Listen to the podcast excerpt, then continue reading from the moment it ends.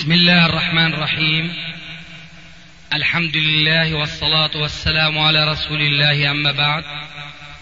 فهذا أحد أشرطة سلسلة الهدى والنور من الدروس العلمية والفتاوى الشرعية لشيخنا المحدث العلامة محمد ناصر الدين الألباني حفظه الله ونفع به الجميع قام بتسجيلها والتأليف بينها محمد بن أحمد أبو ليلى الأثري. إخوة الإيمان والآن مع الشريط التاسع والتسعين بعد المئة الخامسة على واحد. المهم قص بقى القصة من أولها. حديث كان يعني يكتب في مسألة الاستعانة والرد على أدلة المجزين الاستعانة. فكان استعار مني حين ذاك رسالة الشيخ ربيع. في تجويز الاستعانة.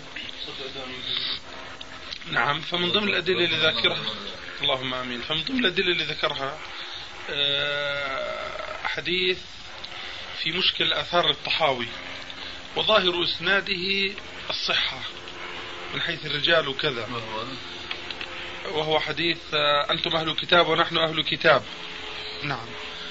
ف اتصل بي يسألني بيقول يعني ذهب الرسول إلى اليهود يستعين بهم على المشركين وعلل ذلك بهذه الجملة. نعم. فالحارث أظن صح الحارث الراوي. ما ذهب الآن. آه. لا لا. ذهب مش مشكلة. المهم شخص ف بيقول لي إنه هذا الحديث شو عندكم أو كذا شو رأيك؟ قلت له والله الحديث أنا أذكر أنه الشيخ مضعفه لأنه في رجل تابعي اللي هو هذا نفسه الراوي عن الرسول هذا تابع ذكر ابن أبي حاتم. فقال لكن آه، الحافظ ابن حجر ذاكره في الإصابة يعني في إرسال يعني. آه إنه مرسل. قال لكن الحافظ ابن حجر ذاكره في الإصابة فهذا لابد يكون صحابي. وال وإثبات كونه وإثبات كونه صحابيا. أقوى من مجرد كلام أبي حاتم أنه تابعي. فوالله أنا سألت الشيخ جزاه الله خير.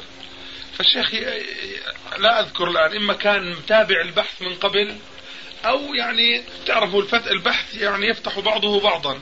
فالمهم كانت النتيجة أنه هذا آه لم تثبت صحبته بطريق صحيح.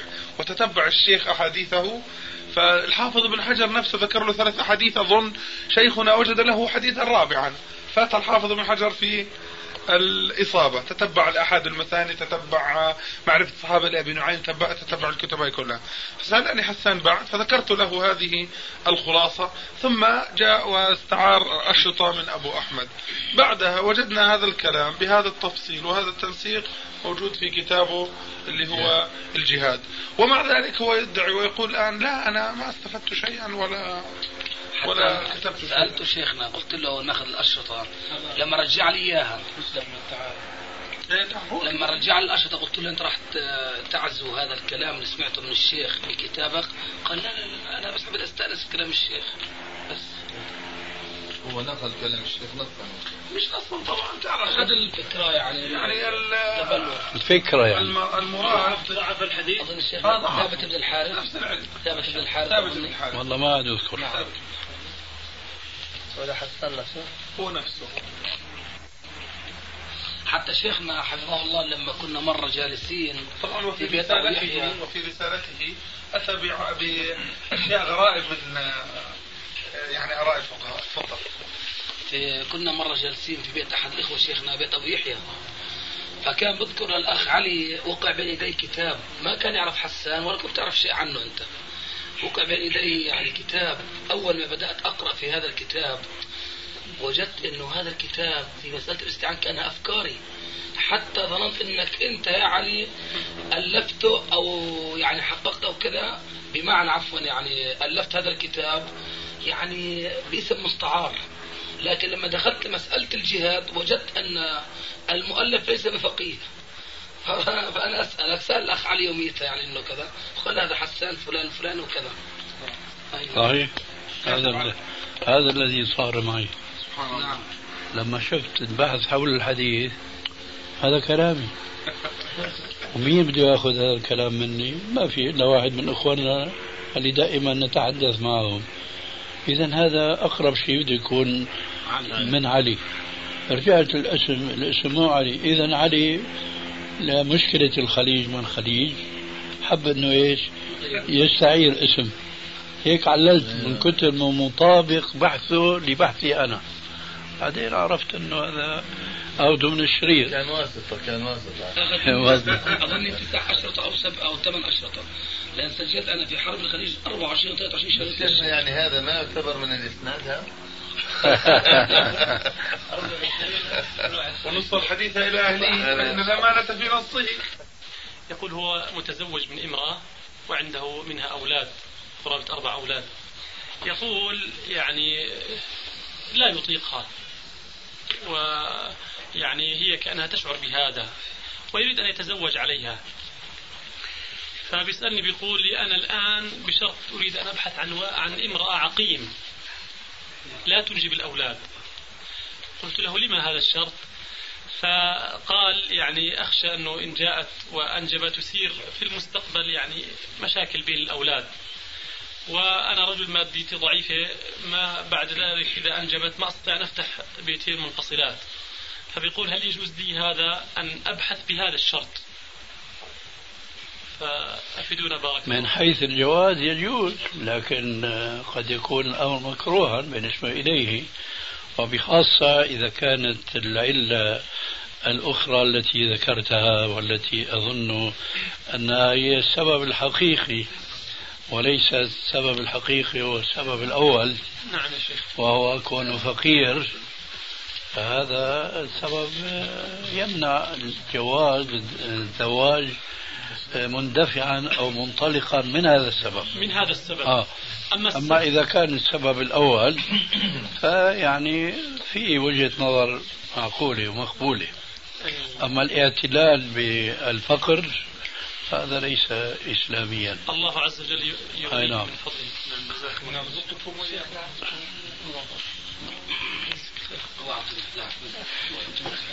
شيخنا في بالنسبة للاستئناف بعلم الفلك في مسألة تحديد الأهلة خاصة يعني وقبل فترة صار عندنا في كلية الشريعة في الجامعة ندوة آه، وحضرها بعض الدكاترة المختصين في علم الفلك.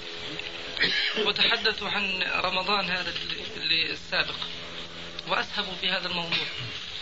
طبعا مجمل البحث أن صيامنا الابتداء بالصيام كان خطأ. وأننا تقدمنا الصيام بيومين والأصح في الصيام أنه يوم الجمعة. وأننا أيضا أفطرنا قبل انتهاء رمضان وأن يوم العيد كان يوم رمضان. طبعا احتجوا على هذا بأدلة قالوا أنه منهم الدكتور شرف القضاء عنا. قال أنا؟ بعيني الدكتور شرف. شرف. قال أنا بعيني رأيته يوم الخميس الفجر منطقة أبو نصير منطقة عالية. قال رأيته بعد الفجر مكث 44 دقيقة تقريبا. قال فطبعا رقمنا المغرب ما ما طلع ما بين. ومعروف إنه هنا في الأردن صاموا 30 يوم فما راقب الهلال. فما الحكم الآن في الصيام يعني؟ في من مثلا الدكتور شرف مثلا قال أنا صمت يوم العيد. صيامه هذا. طبعا سئل عنه. وقال أنا بالنسبة لي أنا رأيت الهلال ولذلك كمن رأى الهلال في بداية رمضان ولم تؤخذ شهادته. ما رأى أي نعم. هو يعني شو اسمه التأكد.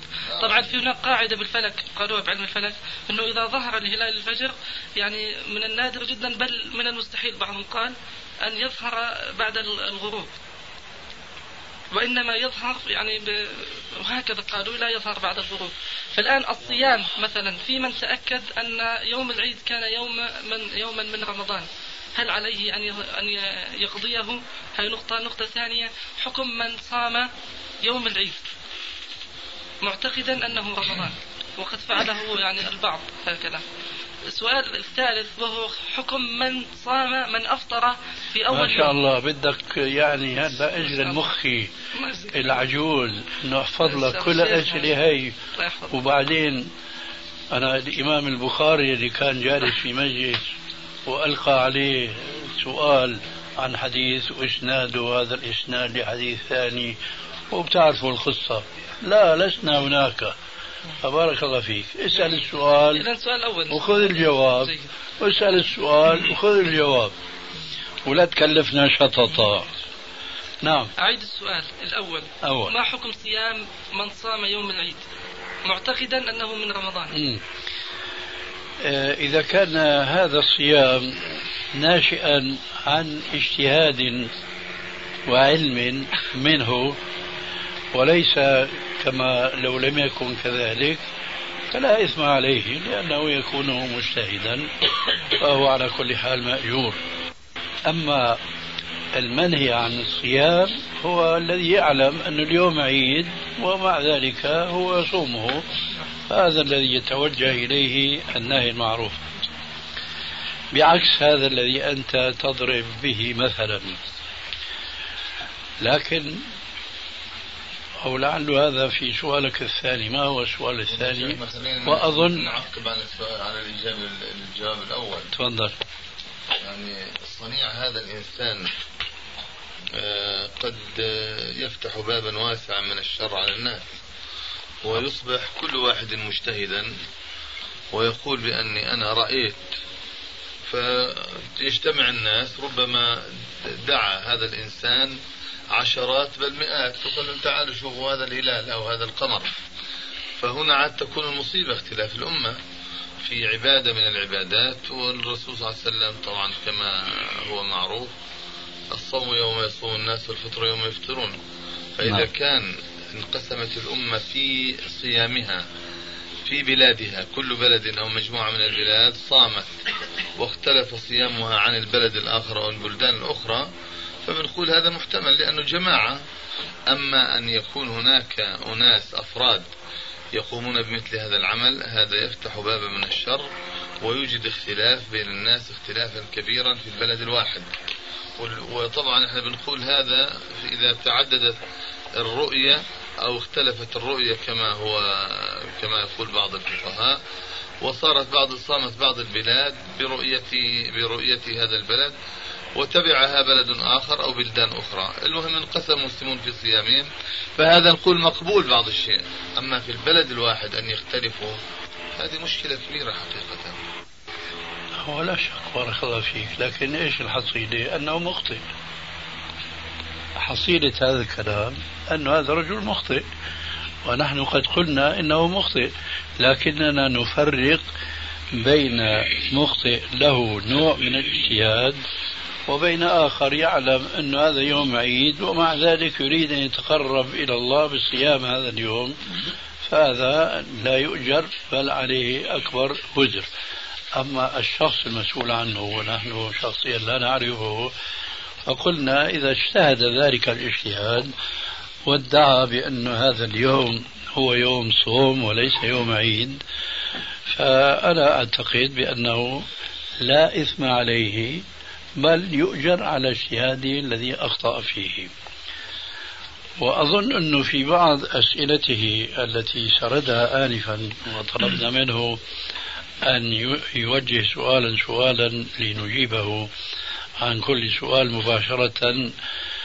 ما يتعلق بما تطرقتم إليه في جوابكم ألا وهو قول عليه السلام الفطر يوم يفطر الناس والصوم يوم يصوم الناس. وهذا هو الذي نحن نعتمد عليه في تخطئة هذا الرجل لأنه ركب رأيه واجتهاده وخالف عليه عامة المسلمين في هذا البلد. لولا ذلك لم نقل إنه أخطأ. كما تماما كما نفعل نحن اليوم واليوم كنا نتحدث إننا نرى الشمس قد غربت. ونحن صائمون فنفطر بينما الجماهير لا يزالون صائمين حتى إيش؟ يسمعوا الأذان.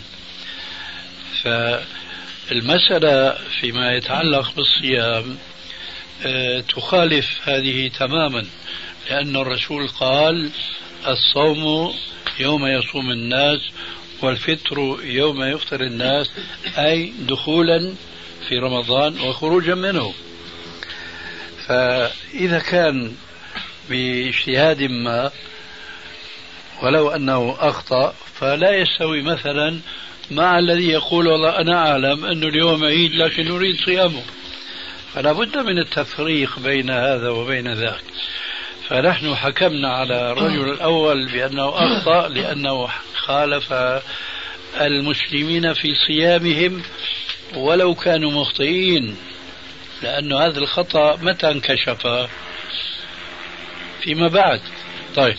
ثم هذا الانكشاف ليس مقطوعا به لكن هو يرى هذا الرأي فقلنا ما قلنا آنفا بالنسبة إليه فهو مخطئ لكن باعتبار اجتهاده فنقول فإنه مأجور أجرا واحدا. فماذا كان في أسئلتك؟ السؤال الآخر نعم. في من اعتقد يعني بعد انتهاء العيد ما صام العيد وأفطر مع الناس ولكن اعتقد أن يوم العيد كان بالفعل من رمضان بعد أن راقب مثل القمر في خلال الشهر شوال وكذلك خلال سؤاله لبعض المتخصصين وغيره ذلك تأكد عنده أو رجح عنده أن اليوم ذاك من رمضان فهل يعني يجب عليه القضاء إذا ترجح لديه ذلك؟ أظن أنه هذا يؤخذ جوابه مما سبق لا يجب عليه القضاء. إذا كان صام 29 إذا صام المسلمون 29 نعم. فلا يجب عليه القضاء أما لو فرضنا أنهم صاموا 28 فلا شك أنه لابد من قضاء يوم واحد في بعض الشباب المتحمسين في مصر صاموا مع السعودية وأفطروا مع السعودية وين؟ في مصر. في مصر. نعم. فعيدوا قبل أن يعيد المصريون. نعم أن يعيد المسلمون فحدث مشكلة هناك وأدت إلى قتال وقتل والآن مجموعة كبيرة في السجون. وقتل بعض الأفراد. وصدام مع الشرطة لأنهم أعلنوا صلوا العيد. والناس صائمون. فحدثت فتنة عظيمة هذه السنة. نعم. واستغلت من وسائل الإعلام ومن غيرها. هذا مما يعني يحدث. نعم نحن نفتي في مثل هذه القضية أن كل بلد يجب أن يصوم بصيام أهل البلد. لأننا نقول على الرغم من أن الراجح عندنا قوله عليه السلام آه، صوموا لرؤيته وأن هذا الخطاب موجه للأمة كلها. وأننا لا نقيم وزنا آه، تبعا لكثير من أهل العلم لاختلاف المطالع. لأن اختلاف المطالع هذه قضية أولا جغرافية. والإسلام لا يحض المسلمين على أن يحكموا في عبادتهم علما من هذه العلوم. كما أشار إلى ذلك بقول عليه السلام في الحديث المعروف نحن أمة أمية لا نكتب ولا نحسب الشهر هكذا وهكذا وهكذا. تسعة وعشرين وثلاثين. آه، فمع اعتقادنا بأنه يجب على العالم الإسلامي أن يصوموا برؤية بلد واحد ولكن مع الأسف الحكومات الإسلامية متفرقة أشد التفرق وهذا الحكم من ذاك التفرق. فلريثما يجتمع المسلمون بحكامهم على تطبيق هذا الحديث على عمومه وشموله فنحن نرى فأنا أقول وكنت طالما سئلنا مثل هذا السؤال خاصة من الجزائر. لأنه أيضا الجزائر انقسمت كما ذكرت عن المصريين. المصريون قلما يتصلون بنا والسبب واضح جدا لأنه عندهم مشايخ وعلماء كثيرين فهم يكتفون بسؤالهم. أما الجزائر فكما علمت ما في عندهم علماء. الشاهد فنحن قلنا لهم من باب دفع المفسدة الكبرى بالصغرى قلنا أخف الشرين أن يصوم أهل البلد الواحد مع إعلان المسؤولين الصيام في بلدهم. لأنه يكفينا اختلاف الشعوب العربية. فلا نريد أن نزيد اختلافا على اختلاف وهو اختلاف الشعب الواحد نفسه. وقد ينقسم إلى ثلاثة أقسام. أهل البيت. هو أهل البيت كما قلت. وفعلا هذا ذكرني بأن بعض الجزائريين أخبروني نفس الخبر في بيت واحد. مقلدين ما شاء الله. إيه المهم. هذا جوابي أنا. من باب دفع الشر الأكبر بالشر الأصغر نأمر أهل البلد الواحد أن يصوموا مع بلدهم. ولا ينقسموا ناس مع السعودية ناس مع مصر ناس مع سوريا إلى آخره. الآن تفضل. إنما تذكرت آه، قضية بحثها الشيخ محمد بن إبراهيم أو موقف أعجبني كثيرا ذكرني به كلام آه، الشيخ حفظه الله لما قال أن الدول العربية لم تتوحد في موضوع الرؤية ولم تتوحد فيما هو أهم من ذلك. أي نعم. آه، جامعة الدول العربية أيام الشيخ محمد بن إبراهيم قرروا في لجنة عندهم لجنة شرعية أو إسلامية آه، بحث مطالع والأهلة وتوحيد ما يتعلق بالأهلة وجمع الفلكيين مع أصحاب الرؤية والعلماء الشرعيين لبحث المسألة. فأعدوا مذكرة وأرسلوها لسماحة الشيخ آه، إبراهيم. نعم الشيخ محمد بن إبراهيم رحمه الله. وقالوا هذه من أجل توحيد الرؤية في البلاد العربية وهذا منطلق من أهداف جامعة الدول العربية أنها جامعة وتجمع العرب. ما شاء الله. فلا بد أن تجمع أيضا الناس على رؤية واحدة يدفع الخلاف فكتب الشيخ كلام يكتب آه، كما يقول بماء الذهب كلام طويل لكن ملخصه قال إن أول هدف يجب أن آه، تبحثه جامعة الدول العربية أن توحد العالم العربي على لا إله إلا الله. وعلى عقيدة التوحيد. فإذا استطاعت أن توحد الدول العربية والعالم العربي على عقيدة التوحيد ونبذ الشرك تأتي لما بعد ذلك من مسائل. أما قضية اختلاف المطالع وغيرها فهذه مسألة قديمة وأنتم تنشغلون بالفروع عن الأصول فأعيد إليكم المعاملة بكاملها دون النظر فيها. جوابهم لكن سؤال أستاذ جزاك الله خير يحصل في دول الكفر. يسألونا كثيرا هناك.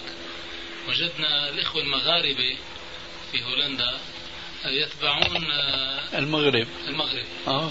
والأتراك تبعوا تركيا. تركيا. والفرق كان يومين أستاذ. آه نعم. فالمشكلة هناك عويصة جدا. في بعض الإخوة في إندهوفن حدثونا أنه بألمانيا بآخن هن قريبين من آخن آه، أنه كادت تحصل فتنة في بداية رمضان هذا. البعض قال نستأنس ب يعني الحسابات الفلكية وما شابه ذلك. وحصل كثيرا من النقاشات وصار أخذ وعطاء في الموضوع. إلى أن حسمها قالوا عصام العطار قالوا هذه السنة آه، نصوم برؤية الهلال ونتبع بعض البلدان فما هو الحل؟ خاصة الدكتور الهواري طالع بيان آه، بالخصوص هو الدكتور الهواري اللي كان هذا رأيه إيه. نحن قلنا على كل بلد إسلامي وعلى كل جماعة مسلمة ولو في بلاد الكفر أن يصوموا مع أول بلد مسلم يعلن إثبات هلال رمضان. وبذلك يزول الخلاف. بالنسبة للإفطار أستاذ؟ كذلك. البلد الذي يدخلون معه في الصيام يخرجون منه معه من الصيام. يعطيكم العافية يا شباب. خير. أشهد أن لا إله إلا الله. هو طار يلا ما شاء الله. الساعة 11 تك- قل مما لاحظته خاصة في العصور المتأخرة أن هناك عدد من المهتمين بعلم الحديث وإن كان في الحقيقة أقول صناعة هم آه، منهجهم ليس منهج سلفي ولا منهج أهل السنة والجماعة بل هو كما تعلمون. فأولا إذا كانت هذه الملاحظة صحيحة. إذا كانت هذه ملاحظة؟ صحيحة واقعة. أنا أخذ كأمثال الكوثري وحبيب الرحمن وبغدة وأمثال تعرفون كثر. نعم. فهل هذا جاء عفويا؟ أو هل هو مقصود دخول هؤلاء باسم السنة لأغراض لا تخفى؟ أو ما سر ذلك؟ بارك الله فيكم. أنا في اعتقادي أنهم قسمان. القسم الأكبر كما ذكرت آنفا مهنة وصناعة واكتسابا. لأنهم لاحظوا بأن علم الحديث الآن سوقه يعني عامل وفعال من بين كل العلوم الأخرى. وأكبر دليل على ذلك الكثرة الكاثرة من الكتب الحديثية التي تطبع. لا تكاد الكتب الأخرى أن تذكر تجاهها بالنسبة للكثرة. فلذلك أنا أعتقد أن أكثر الذين يعملون في هذا المجال هو للعيش وأعتقد أنه هذا لا مانع لا مانع. كالذي يطبع المصاحف ويطبع الكتب العلمية فهو في عمل خير.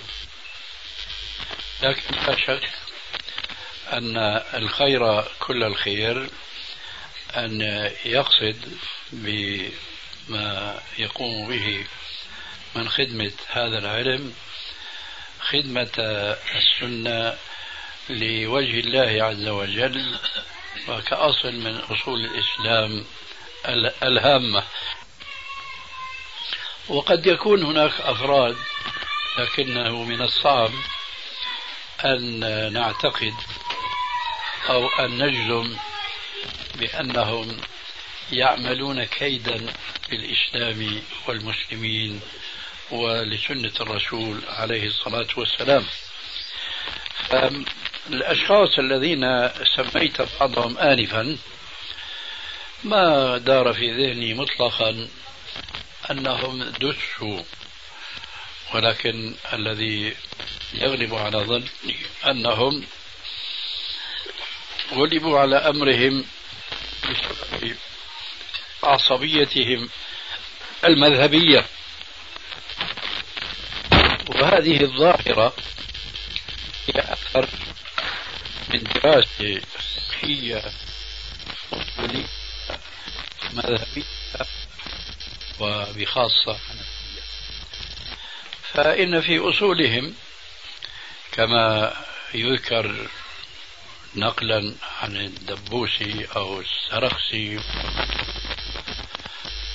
أن الحديث إذا جاء مخالفا للمذهب حمل على النسخ.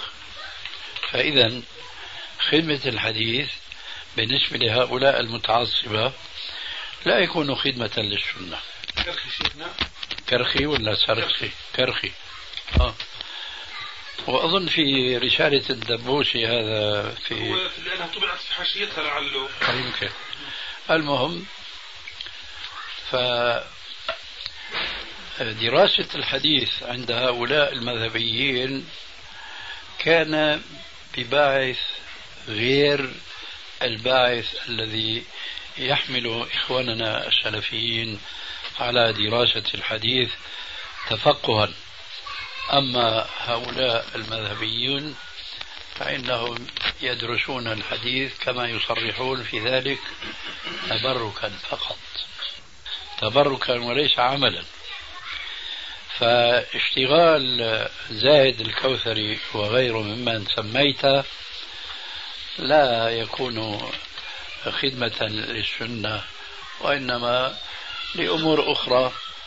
يعني قد يكون منها السمعة والظهور من بين الأقران بأنه يتميز عليهم بمعرفته بالسنة. فزاهد الكوثري باعتباره كان رئيس مشيخة العلماء في اسطنبول عاصمة الدولة العثمانية قبل أتاتورك. فأتيحت له هذه الدراسة الواسعة جدا جدا والذي أقول آسفا أنني لا أعلم له مثيلا في عصره في سعة اطلاعه على كتب الحديث المخطوطة. لا أعلم له مثيلا. ولكن الكوثري نعم. ولكن ما استفاد من ذلك شيئا لأن العصبية المذهبية التي طبع عليها حالت بينه وبين الاستفادة من هذه الذخيرة التي حصلها بسبب كونه في عقر دار الإسلام يومئذ وهي إسطنبول. فقد كان فيها من مختلف المخطوطات التي جمعت من مختلف البلاد الإسلامية يومئذ تحت راية الدولة العثمانية. ولكن الكوثري نعم. ولكن ما استفاد من ذلك شيئا لأن العصبية المذهبية التي طبع عليها حالت بينه وبين الاستفادة من هذه الذخيرة التي حصلها. بسبب كونه في عقر دار الإسلام يومئذ وهي إسطنبول فقد كان فيها من مختلف المخطوطات التي جمعت من مختلف البلاد الإسلامية يومئذ تحت راية الدولة العثمانية. فالخلاصة أن المشتغلين اليوم بالحديث القليل منهم من يعمل كما يقال العلم للعلم وهو عندنا العلم لله تبارك وتعالى. أي نعم. والأكثرون إما يعني حبا في الظهور والنبوغ وإما اكتسابا للعيش والمال الذي يعتاشون به. هذا ما يبدو لي والله أعلم. هناك سؤال فرعي لكن ورد أو وردت إجابته يبدو عرضا أو جزء من إجابته. ولكن آه، أحببت أن أسمعه مباشرة. وهو التكسب بالكتب. أو ليس نقول التكسب. يعني ما حكم أخذ ريع الكتب التي يطبعها الإنسان ويؤلفها وألفها قصد ابتغاء وجه الله سبحانه وتعالى. وهذا هذه القضية التي نسأل عنها أما غيرها فهذا شيء آخر. نعم. نعم. فهو إذا كان ألف كتابا أو رسالة يبتغي بذلك وجه الله جل وعلا. هو نعم. المسألة الحقيقة فيها دقة متناهية. لأنه من المعلوم عند جميع العلماء بل وطلاب العلم أن الله عز وجل لا يقبل من العمل الصالح إلا ما كان خالصا لوجهه.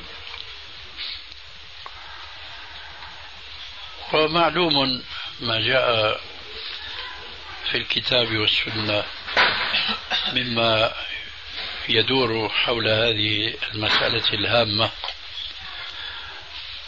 من ذلك مثلا قوله تبارك وتعالى وما أمروا إلا ليعبدوا الله مخلصين له الدين. ولا شك ولا ريب أن طلب العلم هو كما جاء في بعض الأحاديث مؤكدا لكونه من العبادات ومن العبادات التي تفوق في فضلها كثيرا من أنواع العبادات المحضة. حيث قال عليه الصلاة والسلام فضل العلم خير من فضل العبادة وخير دينكم الورع. فإذا العلم لا يستفيد منه طالبه ولا ناشره إلا إذا كان يبتغي من وراء ذلك آه، وجه الله عز وجل. وعلى ذلك. فلا يجوز للمسلم أن يتقصد في تعليمه العلم الشرعي للناس كسبا ماديا. ومن أجل ذلك نجد في تراجم بعض حفاظ الحديث فضلا عن بعض رواة الحديث أنهم كانوا يعيرونهم بأنه كان يأخذ على تحديثه أجره ويقولون عن بعضهم أنه كان لا يقبل بالتحديث إلا مقابل حديث بدرهم أو درهمين. يذكرون هذا في تراجم بعض المتقدمين. مع أنه حافظ وثقة وضابط وما شابه ذلك لكن عيبه أنه كان لا يحدث إلا مقابل أجر.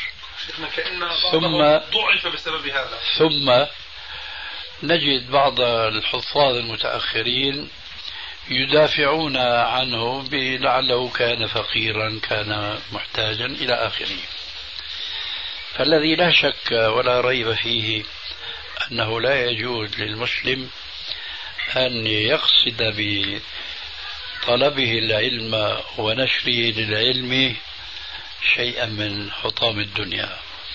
لكن هنا وهنا الدقة. كتب الحديث التي الآن بدأ نشرها بطريقة تصوير بهذه الآلات العجيبة. هي نسخت. ولا شك أن الذين كانوا ينسخون هذه الكتب أكثرهم كانوا ينسخونها بأجر يتفق صاحب الكتاب مع الناسخ. ولذلك نجد بعض الكتب المخطوطة أو المصورة من خطوط متعددة الأنواع والأشكال. السبب أن الذي طلب النسخ وجد ناسخا واتفق معه على شيء ثم لسبب أو آخر انتهى هذا الناسخ من نسخ فتجد الخط اختلف فيما بعد. وهكذا ربما تجد في كتاب واحد وليس بالخط الكبير بالكتاب الكبير نحو ثلاثة أو أربعة خطوط. من ذلك مثلا الكتاب الذي أظن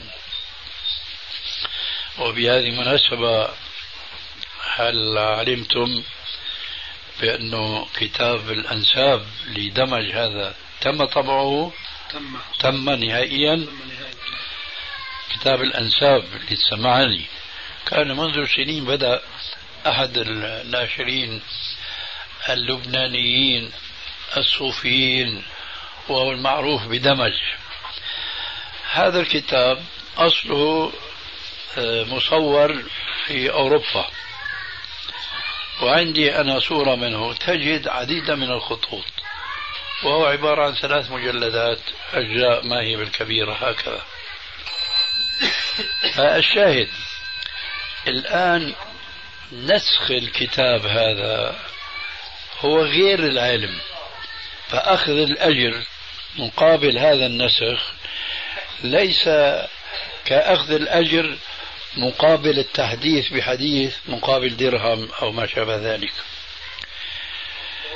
فما دام دخل هنا عامل جديد وهو النسخ ويلحق به الآن الطبع ويلحق به الأصل وهو التأليف. لكن هنا يقال إنما الأعمال بالنيات كما في الحديث المستفيض رواية. هذا الذي ألف كتابا من كتب العلم الشرعي سواء كان تفسيرا أو حديثا أو فقها لا بد من النظر على الباعث الأساسي الذي حمله ودفعه على هذا التأليف. إن كان يبتغي من وراء ذلك وجه الله تبارك وتعالى والأجر الآخرة فهو ونيته ولا يخدج في نيته حين ذاك أن يأخذ مقابل نسخه وتأليفه أجرا. لا فرق عندي إذا بين هذا المؤلف وبين ذاك الناسخ وهذا الطابع. علما أن سلفنا الصالح رضي الله عنهم اختلفوا في أخذ الأجرة بالنسبة لمن ينسخ المصحف. هل يجوز له أم لا؟ قولان منهم من كره ذلك ومنهم من أجاز ذلك. وفي هؤلاء من قال إنه من أفضل الأعمال وأنا أرى هذا الرأي الأخير. لأنه يساعد على نشر كتاب الله تبارك وتعالى. فهذا الذي يبدو لي بالنسبة لسؤالك وبارك الله فيك. بارك الله فيكم. نعم. هل ترغبون آه، أو تنصحون بنسخ المصحف الآن يعني أن أبدأ بخطه على طريقة الكتابة الحديثة هذه؟ نعم. أظن أنك سألتني هذا السؤال قديما. ما أذكر والله. الشيخ يذكر ما شاء الله. و... نعم. قل الشيخ يذكر. أذكر. وجوابي نعم. سجلوش ابو ليلى مش هذيك نسال وجوابي على ذلك يجوز مع المحافظة على الخط العثماني. نعم. نعم. فنجمع بين المصلحتين. المصلحة الأولى بالمحافظة على الخط العثماني لأنه يعطي أنواع من التلاوات الثابتة. نعم عند علماء التلاوة. بينما كتابتها بالأسلوب العصري يعطينا فقط وجها واحدا. لكن فيه أيضا تحقيق شيء من معنى قوله تعالى ولقد يسرنا القرآن للذكر فهل من مدكر؟ فلا أرى مانعا أبدا وإن كنت قرأت لبعض المؤلفين من يحول ويمنع بين هذا النسخ لكن ما أرى ذلك لذلك وجها يذكر لأن الدافع لهم والواجع لهم إنما كان هو حرصهم على المحافظة على الأصل ونحن معهم في هذا. لكن إن سمح بكتابتها على الأسلوب العصري بحيث يقرأه عامة الناس. لا نكون قد قضينا على الأصل بل جمعنا بين المصلحتين. فإذا عليك بذلك. شيخنا في شيء هنا لعل فيه حفاظا أو على الأصل مع آه، ملاحظة الروح العصرية اللي تفضلت فيها. أنا رأيت مصحف الشروق طبعوا دار الشروق في بيروت أظن طبعت مختصر تفسير الطبري لابن صمادح الأندلسي في الحاشية وفي الزاوية حطت الكلمات اللي بالرسم العثماني مقابلها بالرسم المعاصر مع الحفاظ على القرآن كما هو على الرسم القرآني فجمعت بين المصلحتين هنا هي هذا جيد كتفسير لكن كقرآن آه. يصير هذا يعني إنه صعب أن يكتب على الحواشي. هذا المصحف اللي بين أيدينا آه، لا غير مكتوب بالطريقة العثمانية. ليه؟ لأن التنقيط هذا ما كان موجود أصلا. لا أنا أقصد مثلا أشياء معروفة مثل العالمين تكتب العالمين الصلاة. الزكاة نعم. إلى آخره. أما كون النقط هذه نعم معروفة أنه هذا حدثت في زمن الحجاج أظن. فالموضوع ليس من حيث التنقيط والتعشير ونحو ذلك. شيخنا ما دام يعني ما دام أنه يجب الحفاظ على الرسم العثماني كما هو. إذا ما الفائدة من إذا من الرسم الحديث الذي يقول عنه الأستاذ أبو الإيمان؟ يعني الأسلوب الجديد. نعم. سبق الجواب. الآن أو كيف يكون؟ يعني مش واضح الصورة بذهني يعني. كيف ستكون يعني؟ كيف ستكون نعم الصورة يعني الآن هو آه، طبع بالرسم القديم. طيب. السابق. المثال السابق. نعم. من لم يكن عنده آه، تلقي للقرآن من حفاظ القرآن. إذا جاء إلى كلمة الصلاة مكتوبة صاد لام واو ها. نعم. هل يستطيع أن يقرأها الصلاة؟ إذا ما كان تلقي صعب لكن إذا كتبت بالأسلوب الحاضر لا مليف يقرأ على الصواب. فهذا هو المثال الذي يعني ييسر لك أن تفهم الفرق بين الكتابتين أو بين الأسلوبين. ما خالف الرسم هنا؟ كذلك نعم. ما خالف الرسم؟ نعم. كذلك مثلا العالمين. نعم. فتكتب العالمين. نعم. تكتب العالمين. نعم لكن تقرأ العالمين. فالذي ليس عنده تلقي للقرآن وما أكثر الناس حتى دكاتركم في آخر الزمان ربما لا يستطيعون أن يحسنوا تلاوة آية كما أنزلت بسبب أنه ما عندهم التلقي المشار إليه. فإذا من باب التيسير لتلاوة القرآن كما أنزل تتخذ هذه الأسباب. التنقيط الذي أشار إليه آنفا أخونا أبو اليمان. هذا التنقيط لم يكن من قبل وهذا فيه سر أيضا لأن بعض الآيات فيها ممكن أن تقرأ مثلا تعلمون أو يعلمون. آه. فحينما تضع نقطتين من فوق تقرأ تعلمون. نقطتين من تحت يعلمون. مالك ملكي إيه. فحينما أنت تحدد القراءة بنقطتين من فوق معناها القراءة الأخرى لم يبقى لها ذكر. أما حينما أهملت لا من فوق ولا من تحت فمعنى ذلك أنها تقرأ هكذا وتقرأ هكذا. المهم التيسير واضح في هذا. أي نعم. تتبينوا وتتثبتوا نعم. آه. نفس نعم. الشيء. يعني هذا التنقيط يجعلنا لا نقرأ بالقراءات الثانية لو يعني تتبعناه. بالمصحف الآن الحالي. ما فهمته. يعني هذا التنقيط وجود هذا التنقيط يحدد كثير من القراءات أستاذ. إيه لكن المهم أن يكون التحديد وجها. نعم. إيه، طبعا. فلا مانع. نعم. ما في مانع. الناس الذين يحرمون مثلا كتابة المصحف على الأوجه هذه على الوجه هذا الحديث. إيه. يعني هذا المصحف حجة عليهم. التنقيط أيضا نسخ بعض هو هذا. نعم. هو هذا. ولذلك أنا جئت بمثال التنقيط. نحن ما نقول إنه بدعة. نعم. ولذلك أجمع على ذلك المسلمون. إذا ماذا نسميه؟ نسميه المصلحة المرسلة.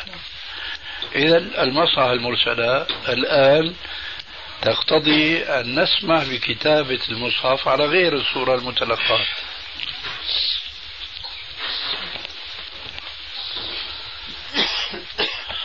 شيخنا ذكر حبيب الرحمن الأعظم بلغتكم وفاته؟ أخبرونا إخواننا أنا ما كان عندي خبر. سبحان الله. أنت عندك أنا خبر عندي خبر والله لكن يبدو ما ذكرت لك. لفت نظري أن الذي عززناه في اعلام في الجريده عندنا أبو غدة. عجيب. ينعى عاطفه فاحه وغده شيخة. قبل سنة ها؟ رمضان هذا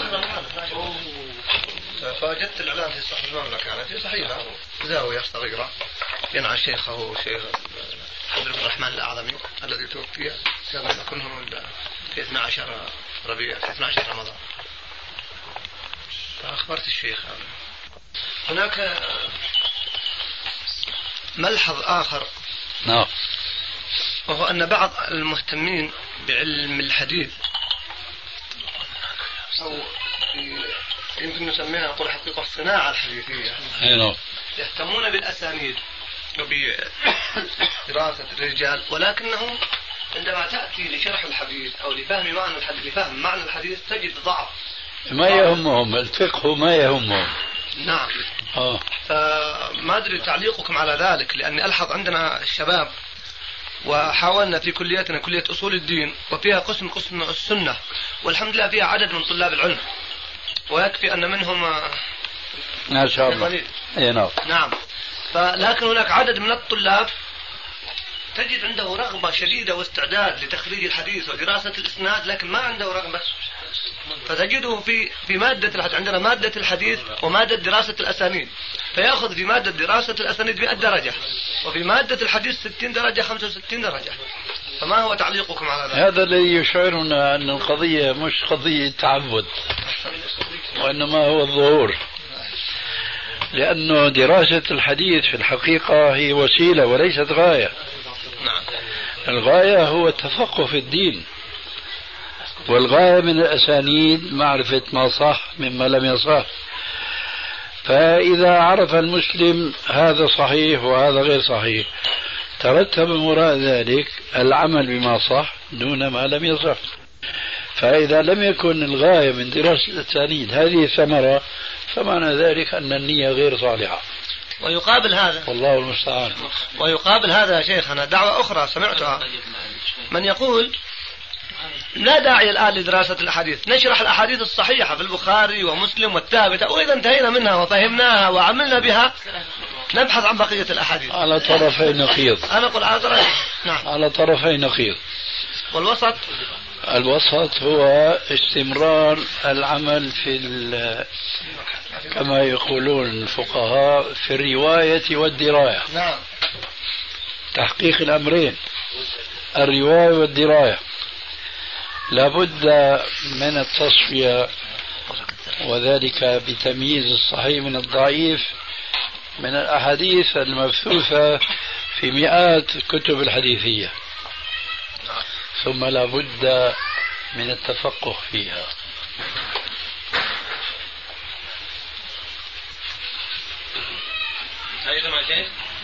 نعم. هناك سؤال آخر. تفضل.